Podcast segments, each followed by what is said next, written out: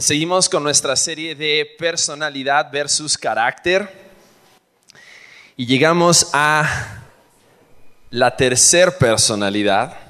Vamos a analizar hoy el temperamento melancólico y vamos a mostrar la tabla del melancólico y vamos a ver cuáles son sus fortalezas y cuáles son sus debilidades, ¿ok? Dentro de las fortalezas del melancólico tenemos que es una persona muy dotada, analítico, sensible, perfeccionista, estético, idealista, leal y abnegado. Hay algunas esposas que dicen, viejo, tú no eres melancólico, ¿eh? de una vez te aviso, así que no te hagas la ilusión. El, el melancólico es uno de los temperamentos o de las personalidades más codiciadas, porque generalmente el melancólico es el talentoso es el que es muy afín al arte, muy afín a la filosofía, muy afín al estudio. Es una persona que es muy servicial, es una persona que... Ese es el, ese es el melancólico. Y el melancólico también entra dentro de las personalidades introvertidas. Las próximas dos personalidades que vamos a ver, que es la del melancólico y el flemático, son los introvertidos. Son los introvertidos, pero generalmente son los genios. Así que ese es el melancólico. Eh, pero también una de las debilidades del melancólico, y vamos a ver aquí sus debilidades, dice que es egocéntrico, es taciturno, es negativo, es teórico y poco práctico, es poco sociable, es muy crítico, es vengativo y también es rígido, es cuadrado como él solo. Eh, una de las debilidades que, en las cuales podríamos resumir también al melancólico es que es una persona que por lo mismo de que es muy perfeccionista y es negativo y, es pesimista, es una persona que generalmente es muy crítico aún consigo mismo. Y por más de que sea una persona muy talentosa, por más que sea una persona muy capaz de hacer cosas y lograr cosas grandes, como es tan perfeccionista consigo mismo, le cuesta llegar a lograr esos objetivos. Es esa persona que empieza a escribir algo y dice, no, está mal, lo hace una bolita y lo tira, no, empieza a escribir otra cosa y no, está horrible y lo vuelve a hacer. Y, tal vez muchos músicos, muchos escritores se identifican con, esta personalidad, con la personalidad del melancólico, porque, porque son personas que son muy capaces, pero también por lo mismo que son muy críticos consigo mismos, pueden llegar a abandonar fácilmente sus proyectos, pueden llegar a abandonar fácilmente tal vez sueños y deseos que tienen y cambian cambian de, sentido. Ahora, cuando hablamos acerca del melancólico cristiano, el melancólico que es un hijo de Dios, un melancólico que ha sido lleno del Espíritu Santo, porque todos, todos podemos ser llenos del Espíritu Santo y ser llenos del Espíritu Santo, déjenme decirles, no es un momento frenético y extático. Ser llenos del Espíritu Santo significa someter mi vida, mi mente, mis pensamientos, para que Dios llene mi vida con sus pensamientos, sus deseos. Y ser llenos del Espíritu Santo, cuando un melancólico es lleno del Espíritu Santo, puede cambiar, puede someter esos pensamientos negativos constantemente a Cristo para que en el poder del Espíritu Santo cambiar esos pensamientos negativos por positivos, y no, eso no significa que te vas a convertir en un optimista y que vas a abrir un club de optimistas ni nada por el estilo, pero sí significa de que vas a poder explotar al máximo tu potencial. Y quiero, quiero mostrarte unos pasajes, porque Filipenses capítulo 13 y Filipenses capítulo, capítulo 4, versículo 13 y capítulo 4, versículo 19, son ese tipo de pasajes. Son pasajes que anulan pensamientos negativos. Y es interesante que el melancólico va a ser una persona que va constantemente tener que ser recordado de quién es Dios. Y que Dios es nuestra fortaleza en medio de nuestras debilidades. Porque sí, el, melancólico va a ser una persona que constantemente va a ir hacia sus debilidades. Sabe que tiene capacidad, pero al mismo tiempo va a correr hacia sus debilidades. Y va a sentirse que no es capaz, que no es posible, que, nada de lo que él hace, nada de lo que él hace realmente tiene éxito o nada le sale bien. Pero es una persona que constantemente tiene que volver a las promesas y al conocimiento de Dios. Y por eso encontramos pasajes como Filipenses capítulo 4, versículo 13, cuando dice, todo lo puedo en Cristo que me fortalece. Porque muchas veces cuando nosotros llegamos a pensar que nuestra capacidad no es suficiente, y en este pasaje específicamente está hablando acerca de, del sustento económico, pero es una realidad para cada uno de nosotros que debemos entender de que en Cristo todas aquellas cosas que parecían imposibles para nosotros, Él tiene la capacidad de llevarlas a cabo conforme a su plan y su voluntad. Y nosotros podemos encontrar también, por ejemplo, un pasaje como el versículo 19 del mismo capítulo 4, donde el apóstol Pablo encuentra un pensamiento negativo. No tienes suficiente, no lo vas a lograr, no eres capaz de hacerlo, jamás vas a poder lograr eh, juntar eso que necesitas. Y te da un versículo como el, el versículo 19 cuando dice, mi Dios pues suplirá todo lo que nos falte conforme a las riquezas en gloria. Y el apóstol Pablo es un ejemplo, ¿se acuerdan que decíamos de que tenemos una mezcla de personalidades, tenemos una mezcla de, temperamentos? Bueno, el apóstol Pablo era una persona que también constantemente tenía que estarse recordando quién era su Dios. Porque el apóstol Pablo también se sentía débil muchas veces. Constantemente el apóstol Pablo va a estar exhortando acerca de la debilidad del creyente pero también como en Cristo podemos encontrar esa fortaleza, esa provisión, esa seguridad. Y el apóstol Pablo no solamente eh, exhorta en esos pasajes a, sí mismo, sino también a nosotros como la iglesia. Cuando vienen esos pensamientos de derrota, esos pensamientos de que no eres capaz, no lo vas a poder lograr, no vas a salir de ese hoyo, tú no puedes, tenemos que recordar que todo lo podemos en Cristo que nos fortalece. Él es nuestra fuerza, Él es el poder que nosotros necesitamos. Y al mismo tiempo, por ejemplo, quiero, quiero darte otros ejemplos de la Biblia que han sido melancólicos. Y, el doctor Tim LaHaye, en, el libro que les hemos estado recomendando de temperamentos controlados por el Espíritu Santo y, el manual del temperamento, el doctor Tim LaHaye da algunos ejemplos en la Biblia acerca de personajes que fueron melancólicos. Y, y sabes que la mayoría de los personajes de la Biblia que fueron usados por Dios, la mayoría de ellos fueron melancólicos. Personajes como Jacob, Salomón, Elías, Eliseo, Jeremías, yo soy un hombre de labios inmundos, yo no puedo, yo no puedo servir a Dios. Pero de repente Dios mostrándole que su poder es su fuerza. Isaías, Ezequiel, Daniel, Abdías, Jonás, Juan el Bautista, los apóstoles Juan, Tomás y otros que podemos encontrar en la Biblia. Hombres que, tenían un temperamento muchas veces donde Dios constantemente tenía que estarlos convenciendo de nuevo de que Él era Dios y de que era en sus fuerzas y en su poder que Dios podía explotar su capacidad y su temperamento para su gloria y para hacer cosas grandiosas. Entonces, vamos a meternos un poquito a, ver algo acerca de cada una de estas personas que fueron, que fueron melancólicas y, vamos a empezar a ver algunos pasajes también de la escritura. Es interesante analizar algo que tienen en común todos estos personajes y, y me gustaría que comiences a tratar de identificarte, si tal vez este es tu temperamento, si esta es tu personalidad. Algunas cosas en común de estos personajes eran personas con un concepto menor de sí mismos y de su talento. Eran personas que Dios tuvo que reafirmar quién era Él para que ellos pudieran creer en lo que Dios podía hacer a través de ellos. Dios usó a cada uno de estos personajes con el motivo de dar a conocer su mensaje a todo el pueblo o a una ciudad o, aún a miles de personas.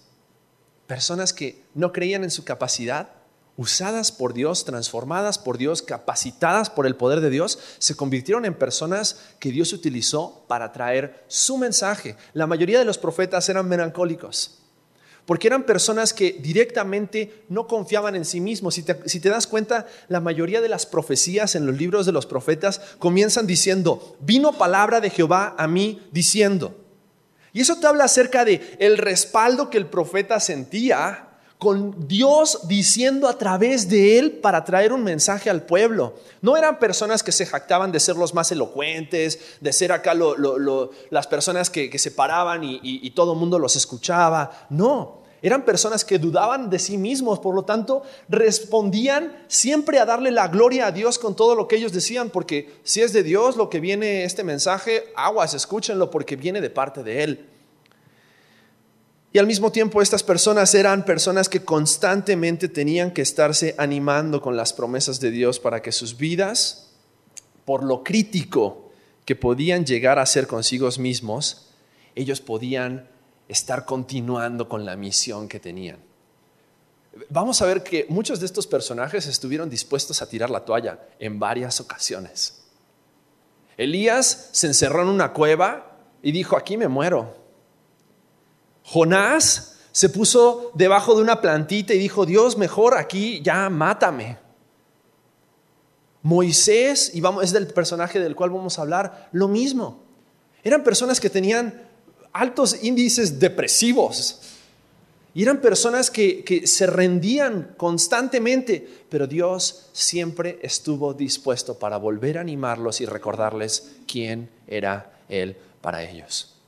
Y si tú te identificas con este temperamento, si tú eres melancólico, déjame decirte, hay un Dios grande y poderoso que quiere ser tu Dios, que quiere ayudarte a tener fuerzas en medio de tu debilidad. Y ojo, que seas melancólico no es todo debilidad. Que seas melancólico significa que eres una persona muy capaz, que eres una persona muy intelectual, pero es necesario que recuerdes que es en Dios que tú puedes tener las fuerzas necesarias para poder también lograr aquellas cosas que Dios tiene para ti. Uno de los mejores ejemplos que recién les mencionaba es el ejemplo de Moisés, acerca de una persona melancólica. Y, Moisés es una de las personas de las cuales más se habla en el Antiguo Testamento. Moisés fue un hombre que escribió los cinco primeros libros de la Biblia. Y este hombre que, fue formado en la cultura egipcia, en el arte egipcio, en, en todas estas cosas, fue el hombre intelectual, el hombre capaz que Dios utilizó para escribir el Pentateuco, para escribir la base, el fundamento de toda la teología judía, de toda la filosofía de vida del pueblo de Israel. Y al mismo tiempo, Moisés era una persona muy insegura. Moisés era una persona que, muchas veces se, tuvo que ser convencido por Dios de lo, que, de lo que él podía hacer. Fíjate que Moisés pasó 40 años siendo formado por la cultura egipcia. Después de eso pasó 40 años pastoreando ovejas en el desierto. Y después de eso 40 años liderando al pueblo de Israel en el desierto para poder llegar a la tierra prometida. Y a lo largo de 120 años, Dios fue moldeando el carácter de Moisés, pero fue un hombre que debemos de reconocer que para liderar a más de 3 millones de personas durante 40 años en el desierto, definitivamente debía de ser muy capaz. Y Dios sabía eso. Dios sabía acerca de la capacidad de Moisés. Pero Dios también sabía lo que él necesitaba traer a la vida de Moisés. Su consejo, su exhortación, su ánimo, para que Moisés pudiese confiar en todo lo que Dios podía hacer a través de él. Eh, Moisés fue una persona que tuvo la oportunidad de tener una conversación y enfrentar a Faraón, pero también ese mismo hombre tuvo la oportunidad de tener una conversación y enfrentar a Dios, a Jehová. Y fue una persona que Dios utilizó de una manera increíble. Pero también fue una persona que Dios necesitó trabajar constantemente en su carácter y en su temperamento. Vamos a aprender algunas cosas acerca de Moisés como melancólico. Y vamos a tomar ejemplo, ejemplos prácticos acerca de cómo Dios nos puede enseñar a través de su temperamento, pero también cómo Dios quiere ir formando el nuestro. Lo primero que vamos a ver acerca de Moisés y del melancólico en general es su autosacrificio por una causa mayor.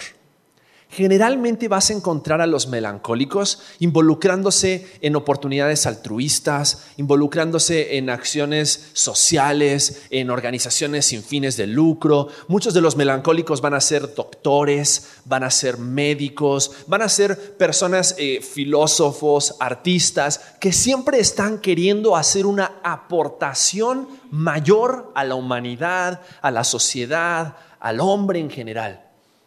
Y vamos a ver cómo muchas veces el melancólico es una persona que está dispuesto a autosacrificarse, autosacrificar sus deseos por una causa mayor.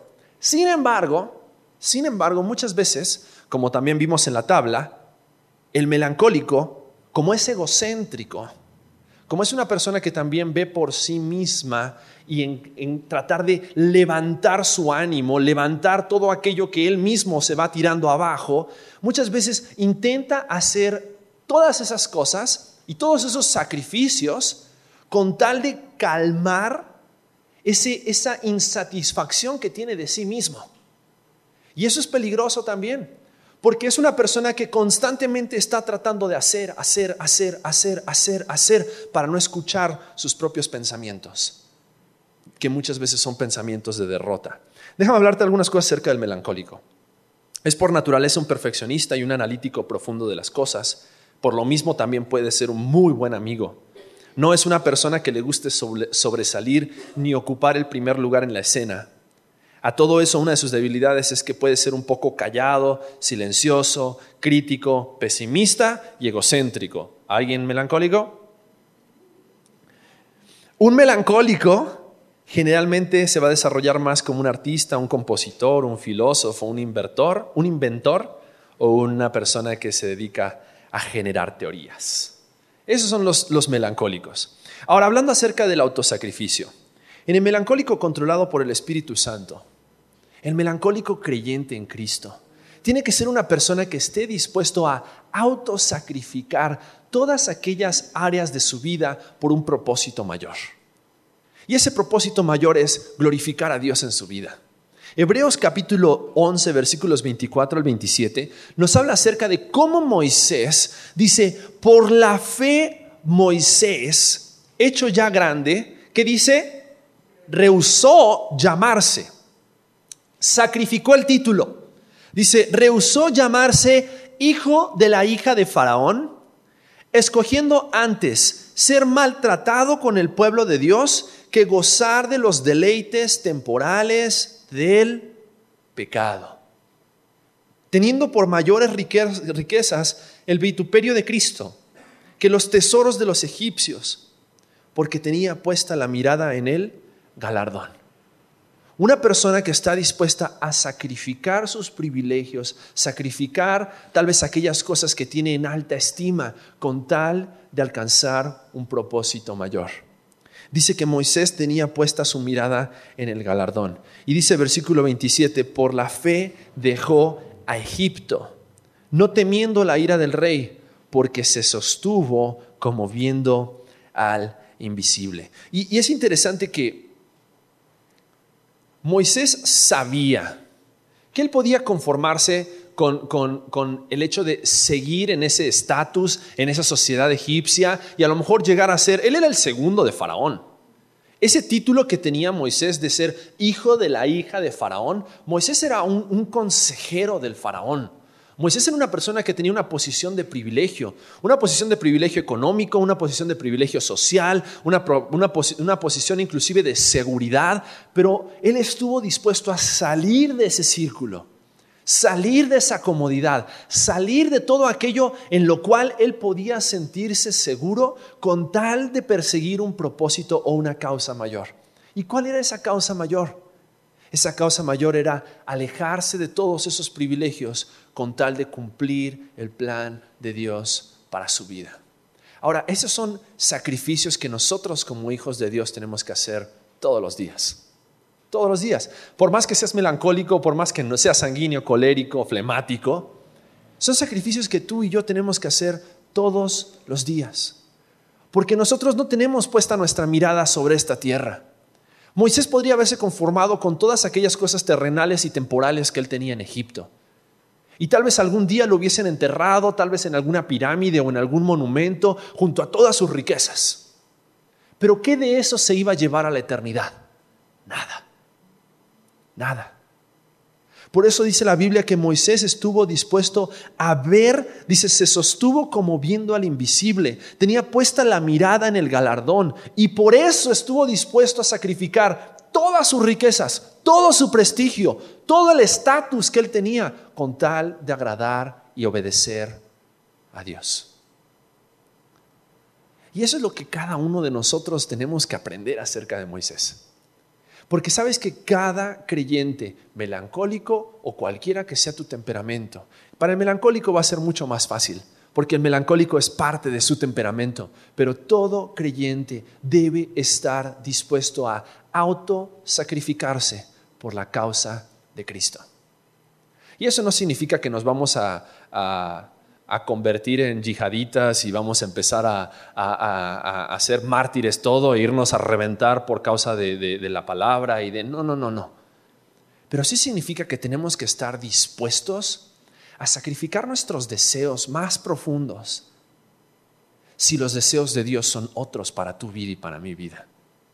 Tenemos que estar dispuestos a sacrificar nuestras pasiones tenemos que estar dispuestos a sacrificar aún muchas veces nuestros, nuestras carreras si lo que Dios quiere es otra cosa. Si lo que Dios quiere en su propósito y en su plan es otra cosa. Y Moisés estuvo dispuesto a hacerlo.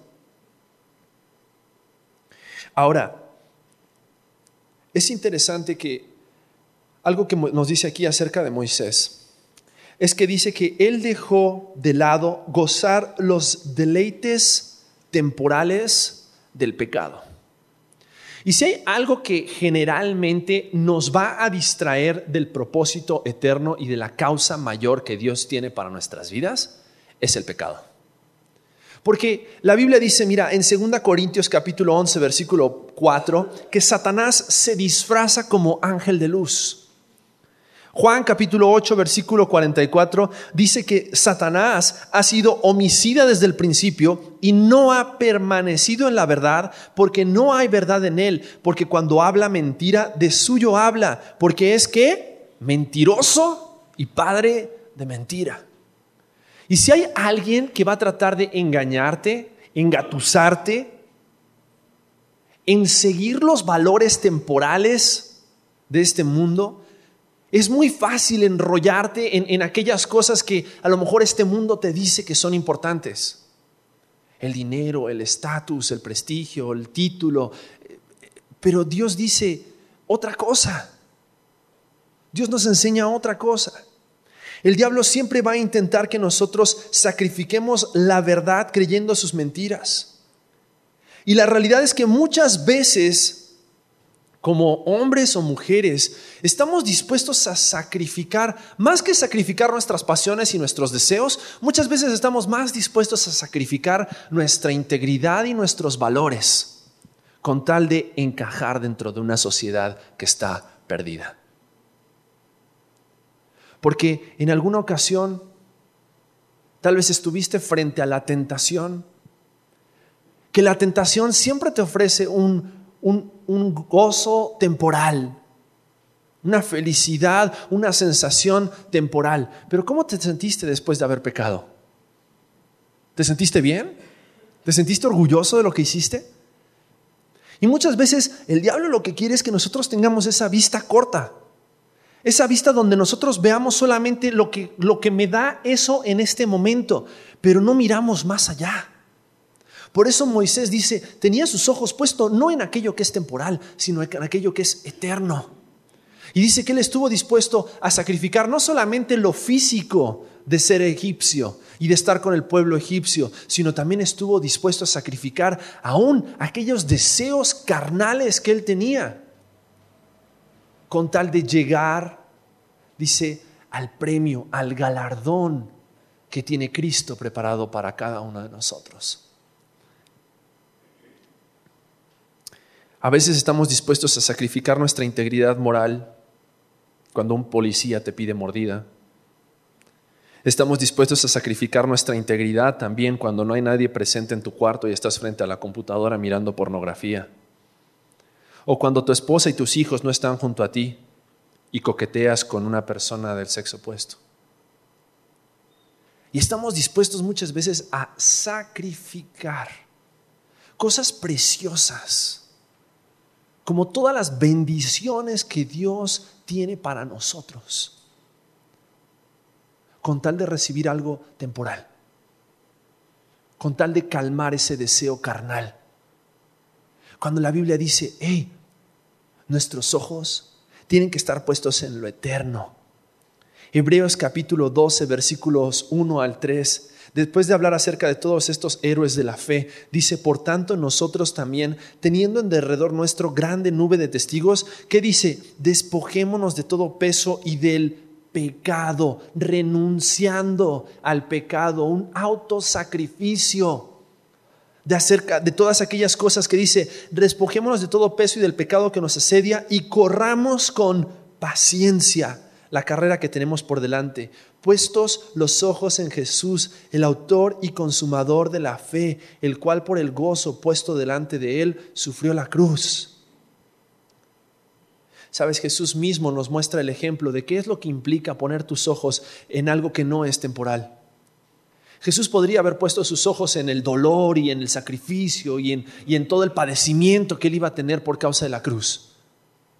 Pero él dice que él tenía puesto sus ojos en el gozo. ¿Y sabes cuál era ese gozo? De que tú y yo podamos encontrar salvación en Cristo. Y dice, puesto los ojos en Jesús, el autor y consumador de la fe, el cual por el gozo puesto delante de él sufrió la cruz, menospreciando lo propio y se sentó a la diestra del trono de Dios. Versículo 3 dice, considerad a aquel que sufrió tal contradicción de pecadores contra sí mismo. ¿Para qué? Para que vuestro ánimo no se canse hasta desmayar. ¿Sabes? si tú pones tus ojos en aquello que es temporal, tu ánimo generalmente va a estar por los suelos. Pero cuando tú pones tus ojos en Cristo, como dice la palabra, el autor y consumador de nuestra fe, y por tener tus ojos puestos en Cristo y el ejemplo que nos da Cristo de sacrificar sus deseos, sacrificar sus pasiones, sacrificar inclusive su propia vida para que nosotros podamos tener vida en Él.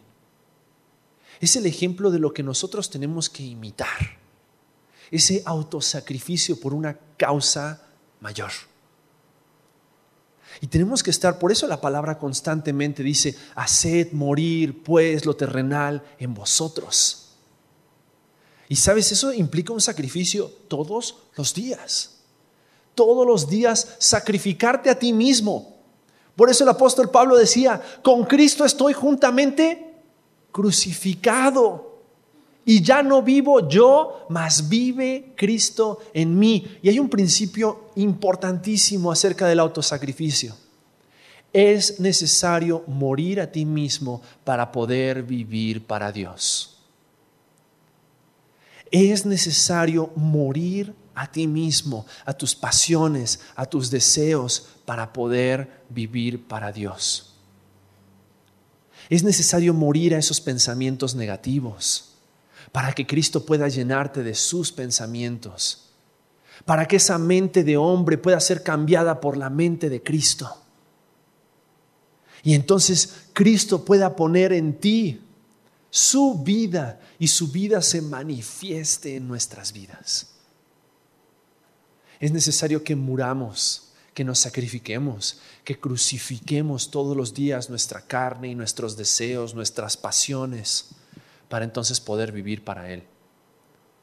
Eso no significa, y, tal vez para algunos de repente dicen, ah, entonces no, no significa que Dios no conoce tus deseos.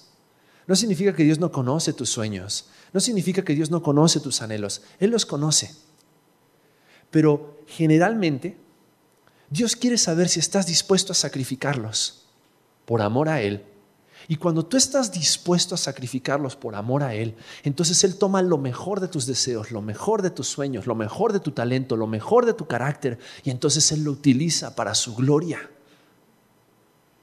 Pero es necesario que estemos dispuestos a morir a nosotros mismos para entonces vivir para Él. Aprendemos del melancólico esa parte del autosacrificio por una causa mayor.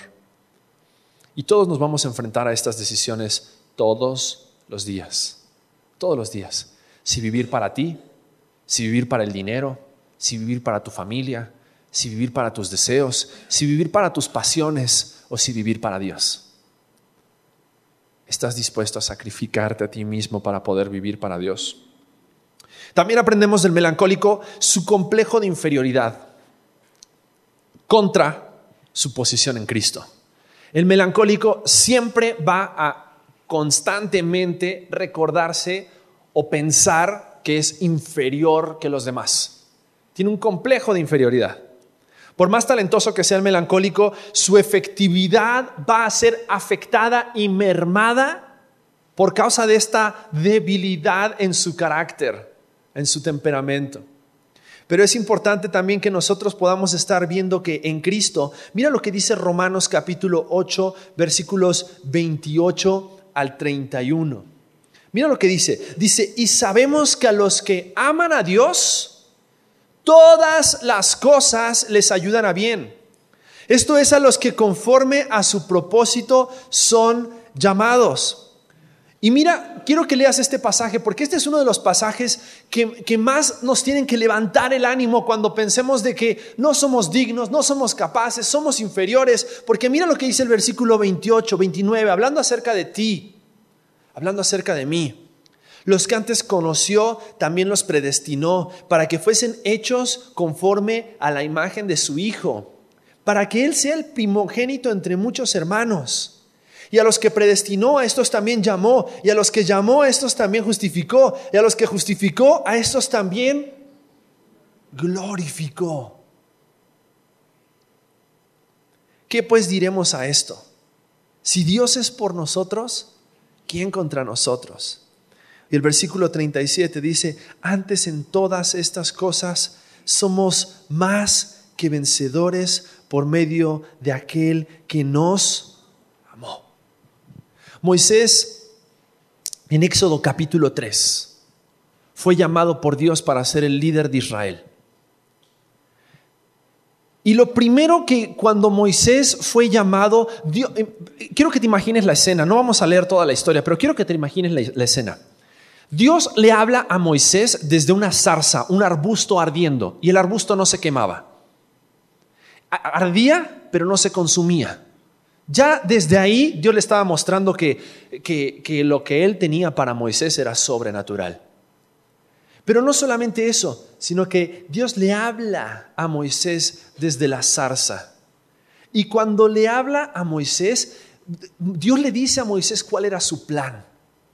Que él lo iba a utilizar a él para liberar al pueblo de Israel y guiarlo a la tierra prometida, tierra donde fluía leche y miel. Con toda su, grandeza, Dios le dice a Moisés, y tú los vas a guiar. Y lo primero que responde Moisés fue, ¿quién soy yo para que vaya frente a Faraón y saque de Egipto al pueblo de Israel? ¿Quién soy yo? Enseguida, Moisés, con ese complejo de inferioridad, y ojo, no era humildad, no era de que, ay Dios, pero, pero yo no soy. No, no, no, no era humildad, era inferioridad. Porque lo vamos a ver constantemente como un patrón en la vida de Moisés. Donde después Moisés dice, pero yo no sé hablar. Pero ¿cómo voy a ir delante de Moisés y le voy, delante de Faraón y le voy a decir, ¿quién me manda? ¿Cómo va a saber él que, realmente es Dios el que me manda? ¿Cómo va a saber el pueblo de Israel que me tiene que seguir? Pero si, si, si el pueblo de Israel me conoce y saben quién soy y quién yo era. Y en este complejo de inferioridad, muchas veces hay una autocompasión, una, una autoconmiseración de uno mismo, sintiendo de que somos inferiores, no somos dignos, no somos capaces. Y eso no solamente es una característica del melancólico, déjame decirte. Es una característica que muchas veces nosotros imitamos acerca del melancólico. Porque cuando Dios te dice, hey, quiero que vayas y hagas discípulos, quiero que vayas y prediques el Evangelio, ¿yo? ¿Cómo yo? Si soy bien pecador. Primero deja, deja, ya abandono el pecado, Dios, y entonces ahí obedezco tu llamado.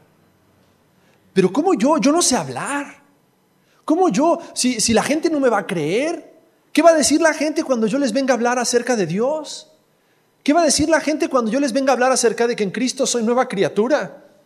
Nombre. Y hay un complejo de inferioridad. Y nos olvidamos lo que el poder de Cristo hace en nuestras vidas. Por eso está este pasaje en Romanos capítulo 8, versículos 28 al 31. Para que nunca nos olvidemos de que no es por nuestros méritos, el melancólico en Cristo, lleno del Espíritu Santo, tiene que entender que sí, es capaz, tiene talentos, pero no son tus méritos los que te van a llevar al lugar donde Dios quiere que tú llegues, sino el poder de Dios, sino la gracia de Dios, sino la gloria de Dios. Y cuando nosotros confiamos en nuestras fuerzas, nos cansamos por eso hay pasajes en la Biblia donde constantemente nos exhorta a confiar en Dios, a recordar quién es Dios. Moisés tuvo que tener un encuentro personal con Dios en esa zarza ardiendo. No era fácil para lo cual Dios lo estaba llamando. No es fácil para lo cual Dios a ti y a mí nos llama pero es a través de un conocimiento constante de Dios que nosotros podemos entender que es su poder, su grandeza, su gloria, su bendición lo que nos da la oportunidad de ser usados por Él para cumplir su misión para nosotros sobre esta tierra. La misión de Moisés era difícil. Él tenía que ir y tenía que convencer a Faraón de que dejara salir al pueblo de Israel, sabiendo que el corazón de Faraón había sido endurecido. Y vinieron las plagas y vino todas esas situaciones hasta que Faraón deja salir al pueblo de Israel. Pero después Moisés se encontró con el pueblo de Israel fuera de Egipto, caminando por el desierto 40 años. Y Moisés estoy seguro que durante esos 40 años tuvo que estar recordando constantemente quién lo había llamado a liderar ese pueblo. Más de 10 veces el pueblo de Israel se quejó y le echó la culpa a Moisés. Y le dijo, Moisés, tú fuiste el que nos sacó de Egipto. En Egipto teníamos melones, teníamos comida, teníamos todo, éramos esclavos, sí, pero tú nos sacaste de ahí, ahora en el desierto no tenemos nada. Pero esa experiencia que tuvo Moisés con Dios en entender quién era Dios, fue la misma experiencia que después Moisés le transmitió al pueblo de Israel para que el pueblo de Israel entendiera que el mismo Dios que los había sacado de Egipto era el mismo Dios que los iba a llevar adentro de la tierra prometida. Y a veces, vuelvo, tenemos memoria de corto plazo. Tenemos visión de corto plazo, pero tenemos memoria también de corto plazo y donde a veces nos olvidamos todo lo que Dios ha hecho en nosotros, por nosotros, con nosotros, como para seguir pensando qué es lo que Dios quiere hacer en nuestras vidas en el futuro. Pero tenemos que estar dispuestos a dejar de vernos con un complejo de inferioridad. Dios está contigo para suplir cada una de tus debilidades, si tú se lo permites. Dios está dispuesto a suplir cada una de las falencias de tu carácter, si tú se lo permites. Y es ahí donde viene la decisión voluntaria de permitir que sea Dios el que llene y controle nuestras vidas.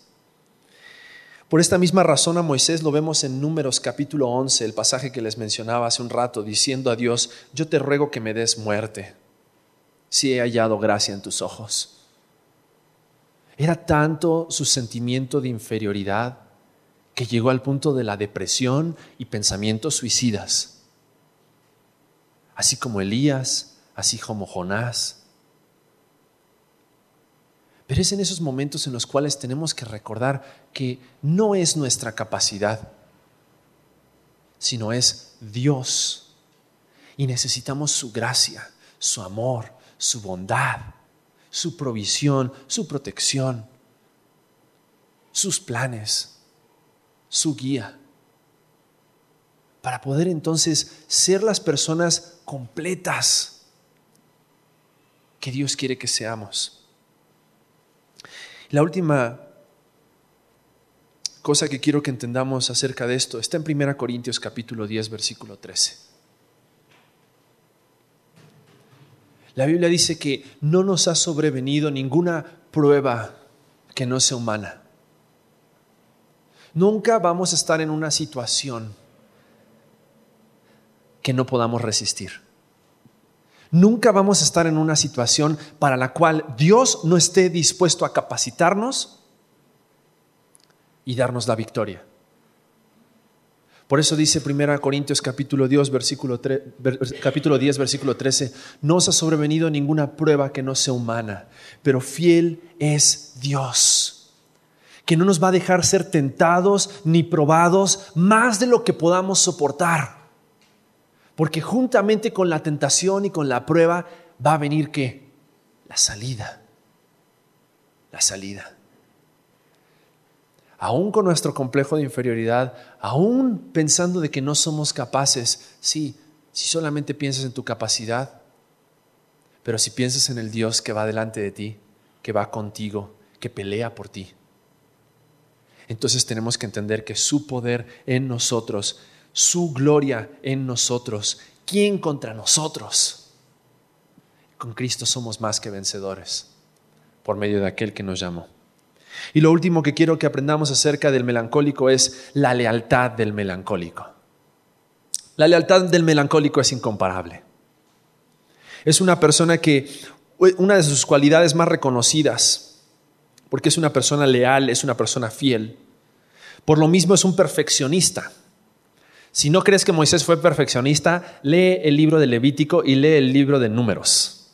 Y mira el detalle de las genealogías y el detalle de las descripciones acerca de la ley que, Dios le dio a Moisés y cómo Moisés fue el encargado de escribirlo.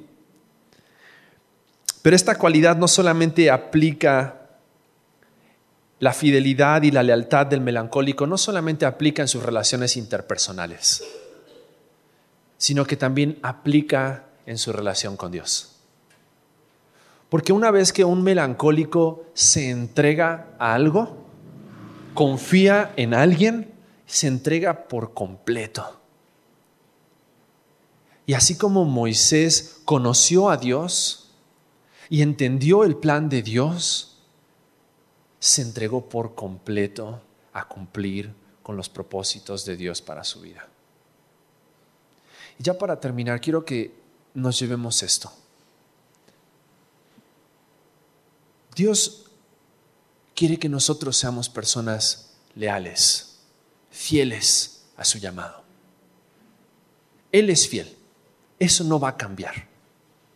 Él siempre va a estar ahí para nosotros. Él siempre va a estar ahí para responder, aun cuando nosotros somos fieles, cuando nosotros somos infieles. Pero a través de la obediencia, a través del sacrificio, que nosotros hagamos de, nuestro, de nuestra propia vida, de nuestras propias pasiones. A través de confiar en su poder y dejar de vernos como inferiores, como incapaces. Dios quiere que también nosotros seamos obedientes, leales, fieles al llamamiento que hemos recibido en Cristo Jesús.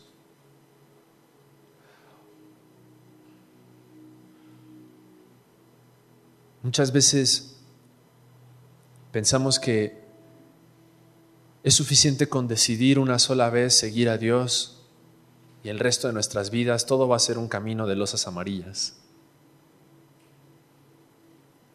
Pero cuando nos damos cuenta de que es día a día sacrificarnos, día a día entregar, día a día rendirnos a nosotros mismos para poder vivir para Dios, hay muchos que están dispuestos a tirar la toalla y decir, esto de ser cristiano, yo pensé que era más divertido, yo pensé que era más fácil, yo pensé que los cristianos nada más cantaban canciones y todo les iba bien. Esta mañana Pablo compartía un pasaje en Josué capítulo 1, versículo 8. Cuando Dios le dice a Josué,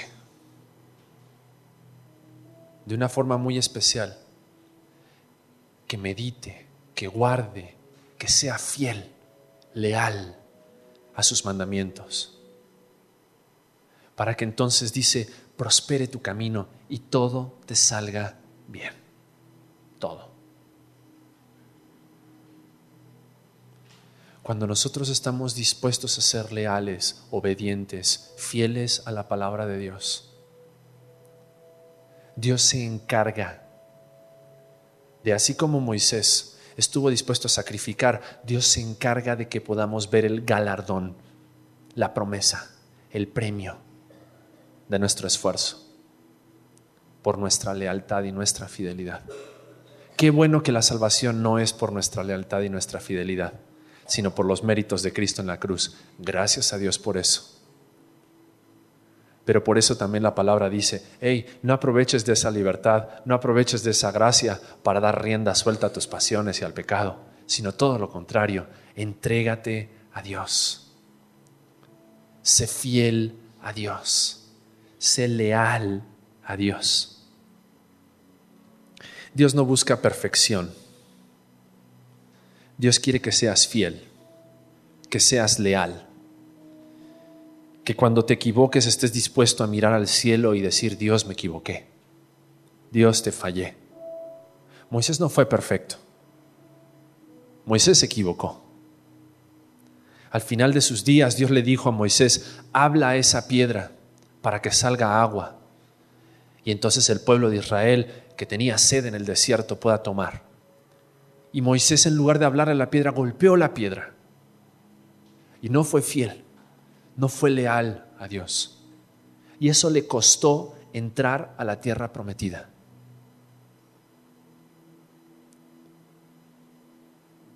No te pierdas de las bendiciones que Dios tiene para tu vida por causa de ser desobediente a lo que Dios te pide, en base a lo que Dios te dice en su palabra. Seamos leales, seamos fieles, seamos obedientes a aquel que murió por nosotros. Aquel que entregó todo, renunció a todo, sacrificó todo para que tú y yo tengamos vida, para que tú y yo tengamos esperanza. Quiero invitarte a que cierres tus ojos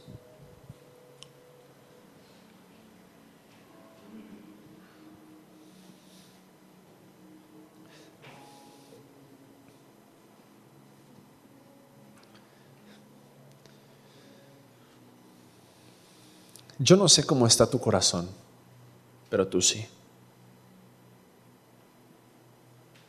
Tú y Dios saben.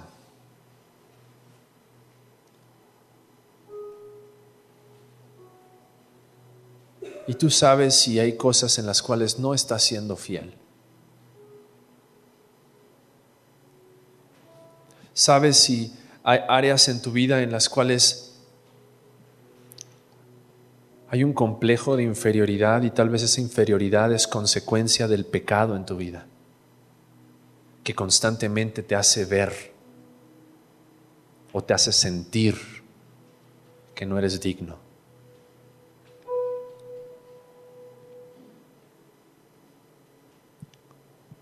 Tal vez hay áreas en tu corazón, en tu vida, en tu mente que necesitas sacrificar delante de Dios.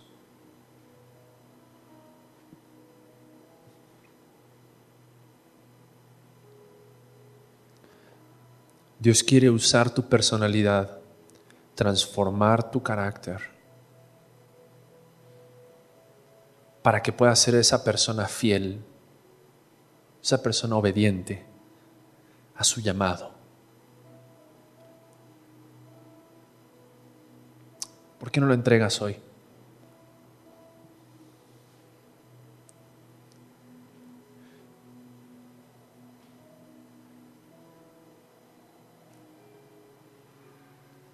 Dios, te damos gracias, Señor. Gracias porque Podemos confiar en que tú con tu poder, aún a pesar de nuestra debilidad, aún a pesar de, de nuestra bajeza muchas veces, eres capaz de tomar aquello que está sucio y limpiarlo, aquello que está roto y arreglarlo. Puedes tomar esos corazones, esas mentes deprimidas y poner el gozo de tu salvación.